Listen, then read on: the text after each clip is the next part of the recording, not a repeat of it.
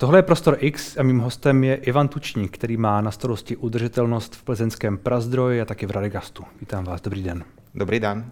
Co všechno dělají vaše pivovary, respektive pivovar, pro to, aby byly udržitelné? Aby v tom roce 2023, který, který my sledujeme a který se zdá být velmi uh, nehostinný, řekněme, aby nepřispívali k tomu, že se to všechno zhoršuje?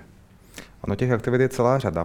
A asi s ohledem na klimatickou změnu eh, jednou z těch klíčových oblastí je ehm, uhlíková stopa. A naší ambici je být do roku 2030 uhlíkově neutrální ve výrobě a zároveň se díváme na naši stopu i napříč naším eh, celým hodnotovým řetězcem. My tomu říkáme v podstatě od surovin přes obaly až po hospody nebo obchody, kde se eh, naše piva prodávají.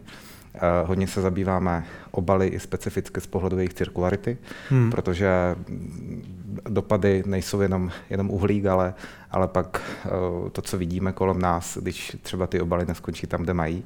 Takže naší ambice je, aby všechny byly buď opětovně použitelné, anebo, hled, nebo tam, kde to není možné, tak hledáme cesty, jak zajistit, abychom aspoň opakovaně točili ten materiál, z nich jsou vyrobeny.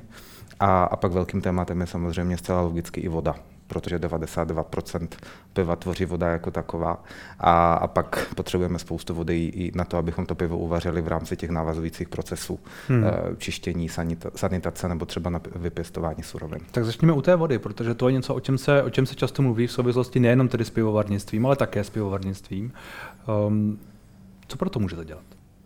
Aby to bylo, aby to bylo udržitelnější, aby to bylo lepší.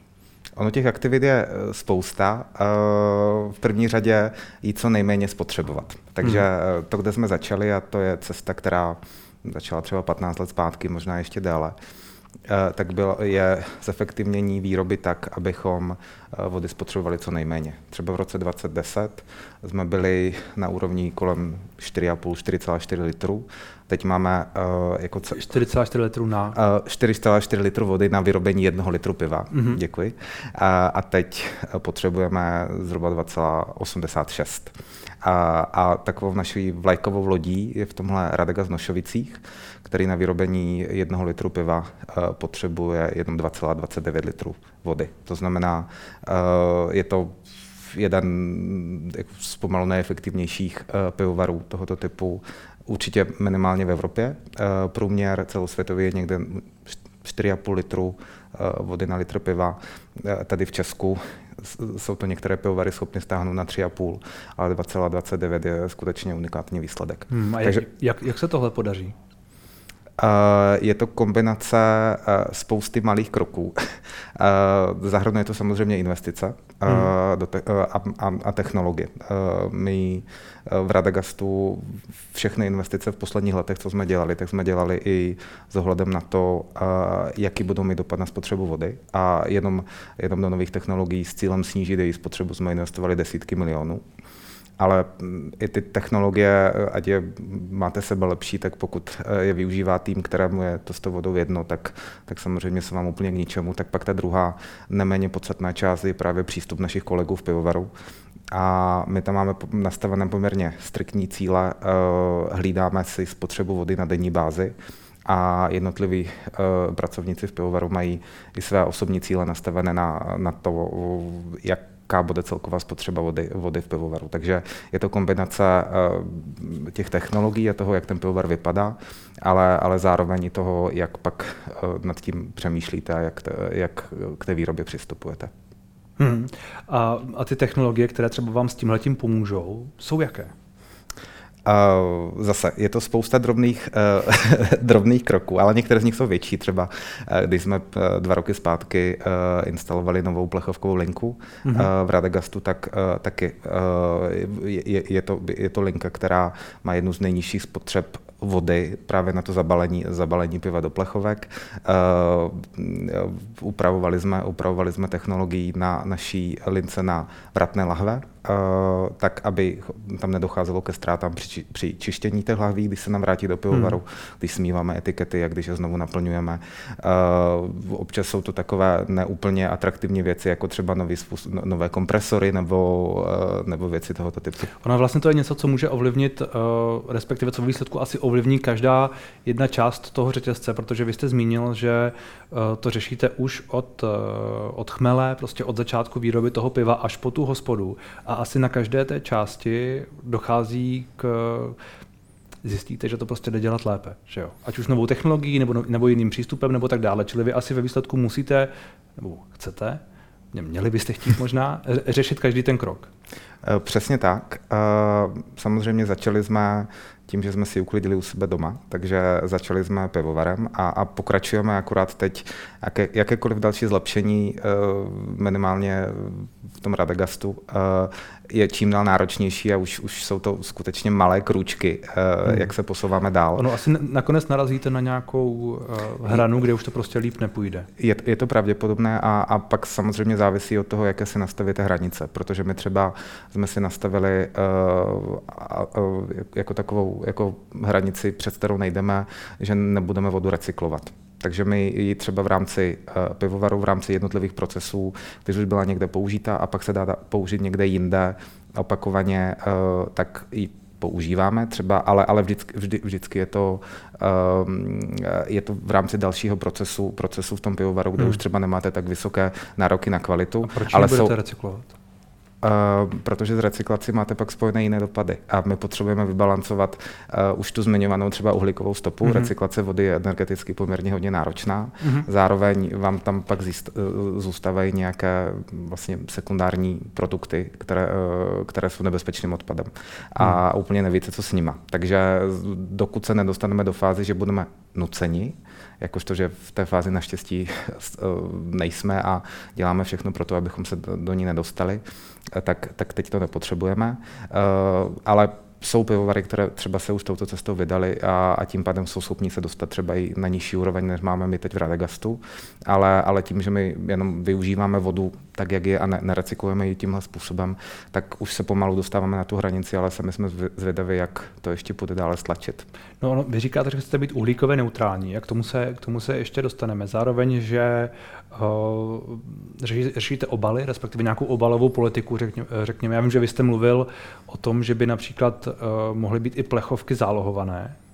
Eh, přesně tak. To, ty eh, plechovky jsou pro nás v podstatě teď takový poslední krok, který nám chybí k tomu, aby naše ob, všechny obaly byly plně cirkulární. Hmm. Eh, protože vratná láhev nebo sud, což, je oba, což jsou obaly, které vezmeme, naplníme, prodáme, znovu se k nám vrátí, opětovně je naplníme, tak, tak tam je to samozřejmě úplně ta nejlepší volba. Sudy jsou v oběhu klidně 20-30 let a, a vůbec to nemá žádný dopad na, na tu jejich schopnost uchovat to pivo eh, v dostatečné kvalitě.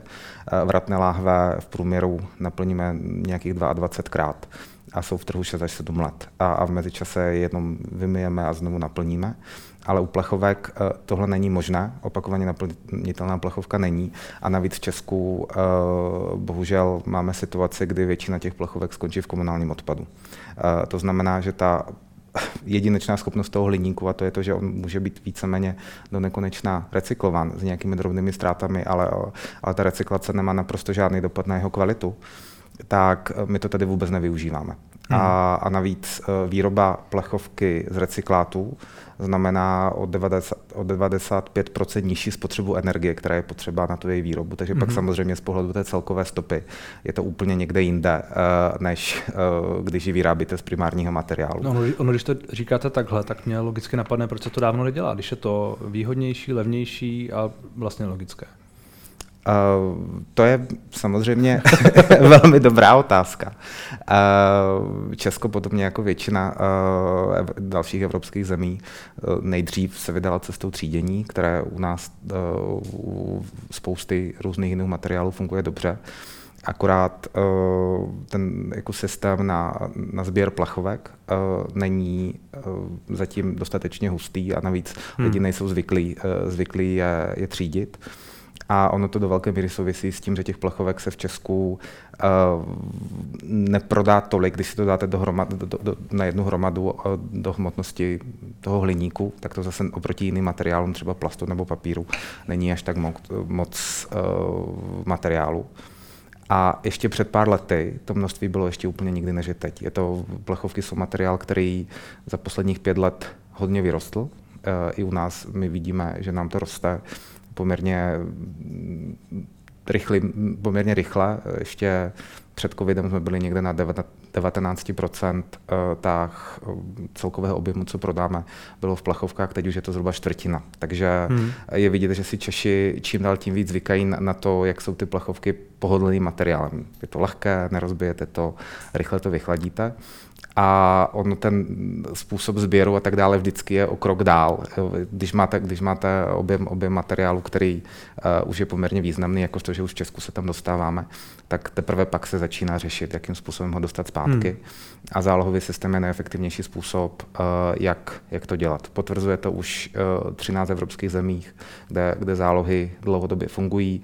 Dohromady je to asi nějakých 40 uh, zemí po světě, kde už mají zálohované Eh, jednorázové obaly a, vidíme to i na, Slovensku. My jsme byli jako uh, prazdroj zapojení do přípravy zálového systému na Slovensku a tam se v průběhu uh, dvou let zvýšila míra sběru plechovek z nějakých 35% na nynějších 88% a, a je to primárně tím, že lidi začínají v tom, v tom obalu, který doposud považovali za odpad, eh, vidět nějakou hodnotu. Když hmm. na to hmm. přihodíte ty nějaké 3-4 koruny eh, jako cenovku, tak už se rozhodnete trošku jinak, to, co s tou plechovkou děláte, než kdybyste, když to pro vás neznamená nic. Čili to, to zálohování je podle vás eh, nevyhnutelné na té cestě dělat víc? Stane se to prostě i v Česku a budou to třeba ty 3-4 koruny a pak se ptám logicky, jestli lidé ne, ne, nepůjdou jinam, jestli nebudou kupovat víc, uh, vlastně nevím co. Vím, že řada pivovarů stále prodává pivo v plastu, vy už tady ne, ale tak třeba jestli nepůjdou touhle cestou plastové lahve budou zálohované taky, takže tím, hmm, si, vlastně moc, pravda, tím si moc nepomohou.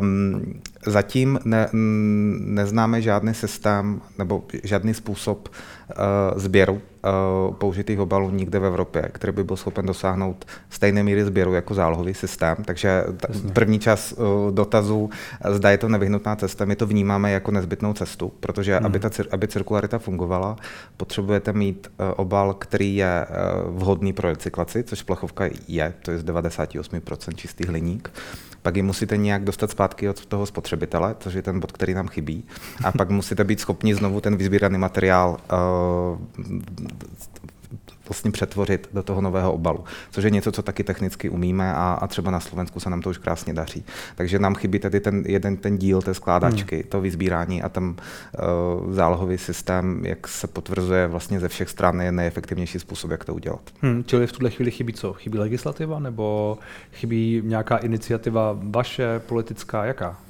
Ehm, naše iniciativa už je venku nějakou dobu, my už hmm. se aktivně uh, snažíme uh, zálohový systém v Česku prosadit. Teď je to ve fázi přípravy legislativy. Aby, aby ten systém fungoval, tak potřebujete mít legislativní rámec, eh, hmm. který nastaví práva, povinnosti pro všechny zúčastněné a, a nastaví ten systém tak, aby, aby měl šanci fungovat, fungovat efektivně. A to je to, co se teď připravuje. Podle našich informací právě Ministerstvo životního prostředí teď uh, na, na legislativě pro zálohový systém pracuje. Hmm. A nenaštvete svoje zákazníky? příliš. Jak se vám to třeba o, o vy jste zmínil, že až na 88% to myslím stouplo na tom, na tom Slovensku, že 88%, jestli jsem to správně pochopil, plechovek se tedy vrátí, Přesně tak. které se prodají a zákazníci nejsou um, znechucení nebo kvitují to s povděkem, řekněme. Um, od, od spuštění zálového systému na Slovensku, což je rok a půl zpátky, takže teď on ho v lednu 22, uh, eh, tak uh, teď, je, teď jsou na úrovni zhruba 88%. Uh, eh, to, to jsou poslední čísla, co mám k dispozici, hmm. že míra sběru za rok, 20, za rok, za první pololetí tohoto roku je 88%, přičemž prodeje nám neklesly. Takže pokud bych se na to podíval jako z pohledu nějakého vývoje trhu, my tam nevnímáme, že by tam byl nějaký zásadní dopad zálového systému na objem toho trhu s balenými nápoji. Hmm. A zatím se to nepotvrdilo ani nikde jinde v Evropě, kde se zálohové systémy zaváděly. Takže pokud e, lidi mají schopnost vrátit, je to pro ně pohodlné. Pokud rozumí tomu systému, tak by se to na prodejích projevit nemělo. A navíc, když se podíváme i tady v Česku e, na tu situaci, tak asi tak 75% lidí nám v průzkumech říká, že zálohový systém jako řešení vítají a, a že s ním nemají žádný problém. A, a včetně takového často zmiňovaného mýtu sešlapávat, nesešlapávat, tak nemají problém uh, ty lahve a plechovky uh, vracet nesešlapané. A, a zároveň... v čem je ten mýtus, omlouvám se? Často se, často se tvrdí s tím, že, že tím, že jsme tady 25, 25 let nebo, nebo možná ještě déle, Čechy učili sešlapávat pedlahové a sešlapávat plechovky, takže s tím budou mít problém teď, protože v rámci toho zálování musíte vrátit v původním tvaru. Nesešlapanou. Nese, nesešlapanou, ale, ale lidi nám opakovaně říkají, že jim to vlastně nevadí a že s tím mm-hmm. problém nemají. A když se podíváme zase z naší zkušenosti, uh, vratné lahve skleněné, což je obal, který je těžší a v podstatě i možná trošku náročnější ke vrácení než ta plechovka, tak se nám jich vrátí přes 98%. My bychom nebyli schopni těch 22krát otočit. To, to není uh, nějaká teoretická maximální počet naplnění, ten je ještě výš, ale my, když se, když se podíváme na to, jak to reálně funguje a kolikrát hmm. se nám ty lahve vrátí, vrátí tak, eh, tak jsme je schopni naplnit 22krát a je to právě díky tomu, že se nám jich víc, více než 98% hmm. vrátí zpátky. Já jsem nedávno mluvil eh, s profesorem Kočím eh, z, z BŠHT, který se tam zase věnuje teoretické udržitelnosti a tak dále, z toho technického úhlu pohledu. A on říká, že často vidí, že firmy, i když třeba dělají hodně, jako možná dělá uh, Pilsner, takže v, určitém, v určité chvíli prostě všechny narazí na ty, na ty hranice. A že my možná jako společnost, a to je spíš jako teoretická otázka, taková filozofická, narážíme na ty hranice a že jediné další, co můžeme dělat jakoby víc, abychom dělali víc, když se můžeme snažit sebe víc, tak je omezit spotřebu. Jak se na tohle díváte vy jako, jako firma? Chápu, že asi nechcete uh, mít menší zisky, protože kdo by chtěl, že jo, na druhou stranu uh, ty hranice prostě někde jsou a pak ta udržitelnost možná jde jenom jedním směrem. Um, ono samozřejmě vždy hodně závisí, do jaké míry je ta spotřeba jako taková navázána uh, na emise. Ono myslím hmm. si, že ten velmi významný mezikrok ještě předtím, než se začneme všichni omezovat, je v tom uh, možná začít rozevírat ty nůžky mezi tou spotřebou, mezi těma emisema, která, která jsou s tou spotřebou spojené. Hmm. A, a to je to, co se snažíme my. Uh, a zatím vidíme, že ono to sice není vůbec snadné. to, to jako můžu potvrdit, vůbec není snadné. A, a zejména, jakmile se dostanete do dodavatelského řetězce nebo, nebo celkového hodnotového řetězce, třeba i k, jako ke svým zákazníkům, tak tam to ještě začíná být mnohem komplikovanější, protože přeci jen uh, výrobu máme více, velmi dobře pod kontrolou, takže tam, tam se t, t, ta rozhodnutí dělají s nás tak eh, je to komplikované, ale, ale to... vidíme, že to jde. Vidíme, že hmm. jsme schopni, že jsme schopni snížit, uh, snižovat uhlíkovou stopu, že jsme schopni snižovat ty dopady. A když myslíte, uh, když jste zmínil to rozevírání těch nůžek, tak tím jste myslel přesně co? Aby, aby lidé prostě konzumovali ty věci, které mají tu nižší stopu? Cháp, pochopil jsem vás správně. A to, co máte vy pod kontrolou, je výroba, ale to, co nemáte pod kontrolou, je distribuce a, a tak dále. Ano. Co jsem tím myslel je, eh, vlastně s jakýmkoliv, s jakýmkoliv produktem nebo s jakoukoliv službou je spojena nějaká stopa, kterou, kterou vytvoří. I to, že tady sedíme, svítí tady světla, je tady nějaká spotřeba energie, vytváříme, hmm. vytváříme nějakou stopu. A, a pak jde o to, odkud třeba máte zdroje té energie, odkud, od, z čeho jsou vyrobené ty židla, eh, na kterých sedíme. A my se spíš díváme na to, jakým způsobem tu naši výrobu eh, v těch našich pivovarech dělat tak, aby ta stopa byla co nejmenší, abychom i těm našim partnerům, eh, které máme v tom našem hodnotovém řetězci, pomohli ji snižovat. Konkrétní příklad, eh, v Plzni, jsme třeba přešli na teplo vytvářené z biomasy, čím se nám eh, v plzeňském pivovaru snížila uhlíková stopa zhruba o 70% Pak dalším velkým tématem je třeba zdroje energie.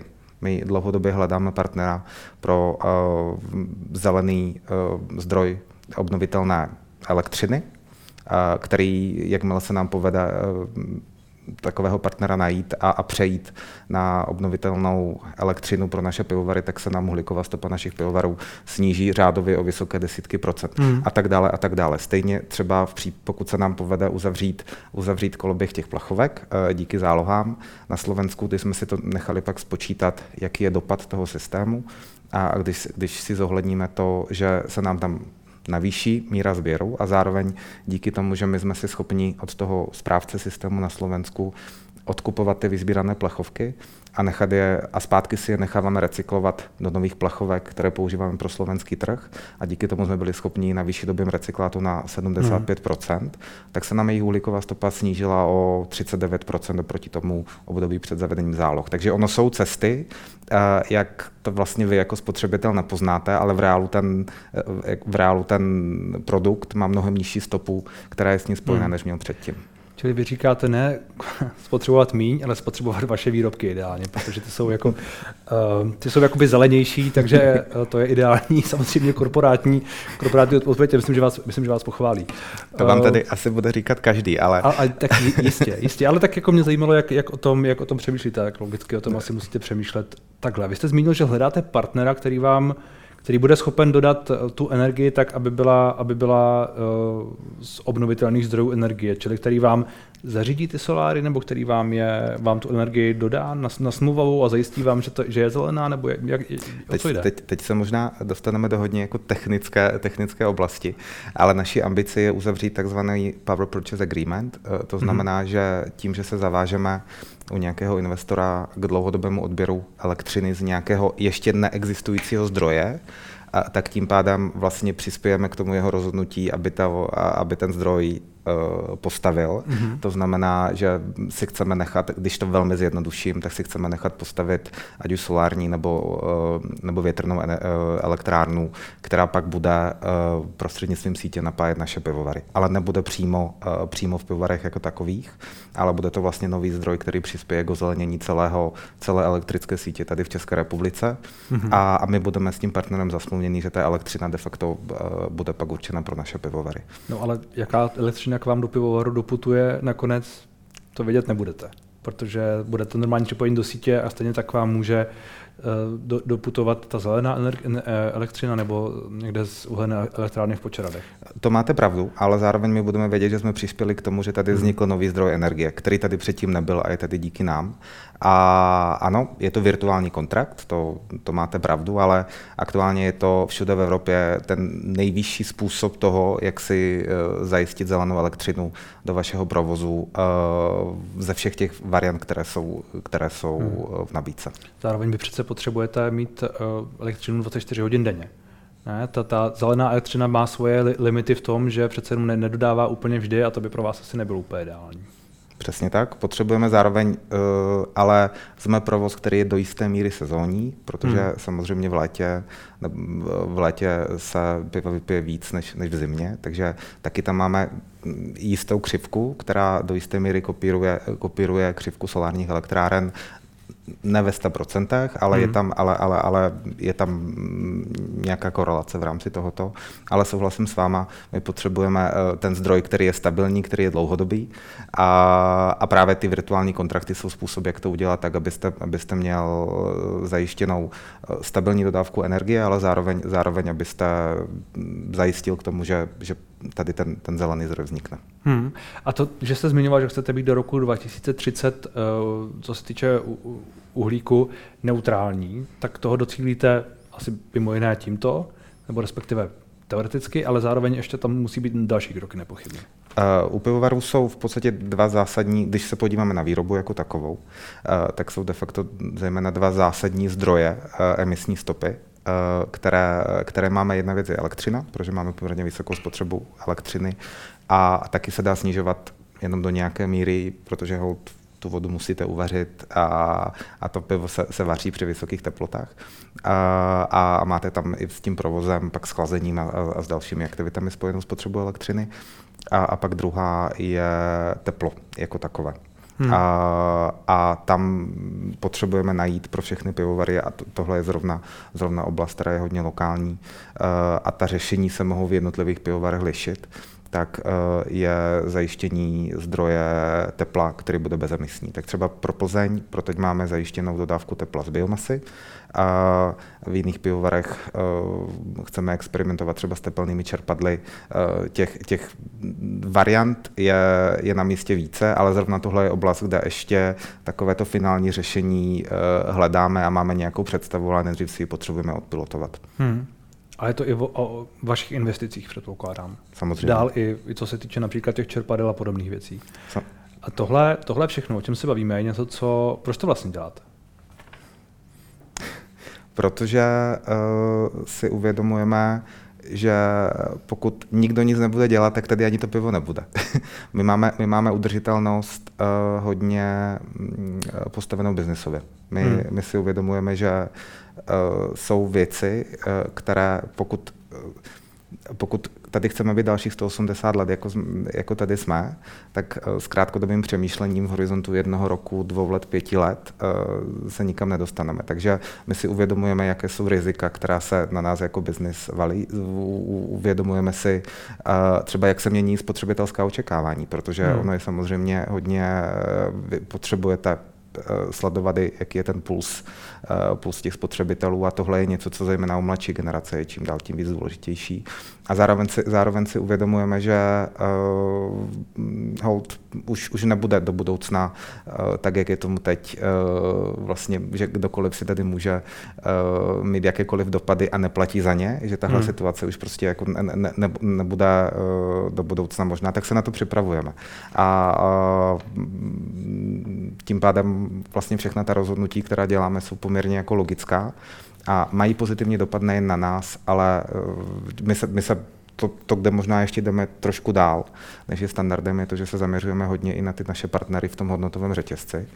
Takže tam je vysloveně i to, kde se pomáháme eh, jako s tou jejich transformací, která mm, není dobrá pak jenom pro nás, ale i pro ty komunity, které jsou na to navázané. Hmm. Ale, ale všechno má poměrně i silný, řekl bych, jako biznesový, biznesový základ kromě toho, a, a, že, že to má pozitivní dopad na životní prostředí, ale zase asi tady nutně ne, ne, nepotřebuji působit uh, jako úplně sluníčkářsky. sluníčkářsky, to je v kontextu uh, do, dobře doplněno. Možná mě napadá ještě jedna věc a to je, jak se tohle vlastně všechno pak projevuje v tom pivu. Jak vlastně se ta zelenost projeví v něm? Ideálně takže bude stále stejně, stejné jako do posud. Hmm. Uh, protože uh, my ty věci děláme proto, abychom uchovali pivo tak, jak je všichni známe, jak je máme rádi. A uh, ono to občas může mít až takové úplně jako extrémní, extrémní dopady. My jsme teď uh, třeba uh, uvařili, uh, říkáme tomu pivo ze vzduchu. Mm-hmm. Uh, byla to spolupráce s Českým vysokým učením technickým, technickým kde jsme uh, si od nich půjčili uh, přístroj, který umí vyrábět vodu ze vzdušné vlhkosti. Mm-hmm. Bylo to poprvé představeno na výstavě Expo v Dubaji jako součást českého pavilonu, kde ta technologie vyráběla vodu pro zalévání zahrádky, to, zahrádky toho pavilonu a, a mělo to obrovský úspěch a, a oni, oni pak postupně tu technologii zmenšili na úroveň takové malé krabičky, kterou víceméně můžete přivést kamkoliv, kde mm, je akutní nedostatek vody. Třeba nevím, ozbrojený konflikt, humanitární krize a tak dále. Ta v situaci, kdy, kdy je fakt voda k nezaplacení, tak, tak právě oni jsou schopni nabídnout to řešení. A my jsme si od nich uh, vlastně to zařízení půjčili a uvařili jsme uh, pivo Radegast Futur, uh, které je právě vyrobeno ze vzduchu a hmm. když ho ochutnáte, tak vlastně nepoznáte rozdíl. Takže vše, Opravdu tak... nepoznáte rozdíl? Je to, je, ta, ta voda, je, je to jedno? Je to jedno, ono vám to v podstatě vyrobí, eh, vyrobí eh, vodu, která je velmi podobná destilované vodě hmm. a musíte do ní pak dodávat minerály, abyste, aby mohla být dlouhodobě pitná, což, což vlastně všechno se děje v rámci té jedné krabice. Eh, takže, takže už to mají vlastně dotažené až do té fázy, že jsou schopni vám tam pak tu vodu upravit tak, aby splňovala třeba podmínky pro dlouhodobou konzumaci, anebo v našem případě, abychom z té vody byli schopni uvařit pivo.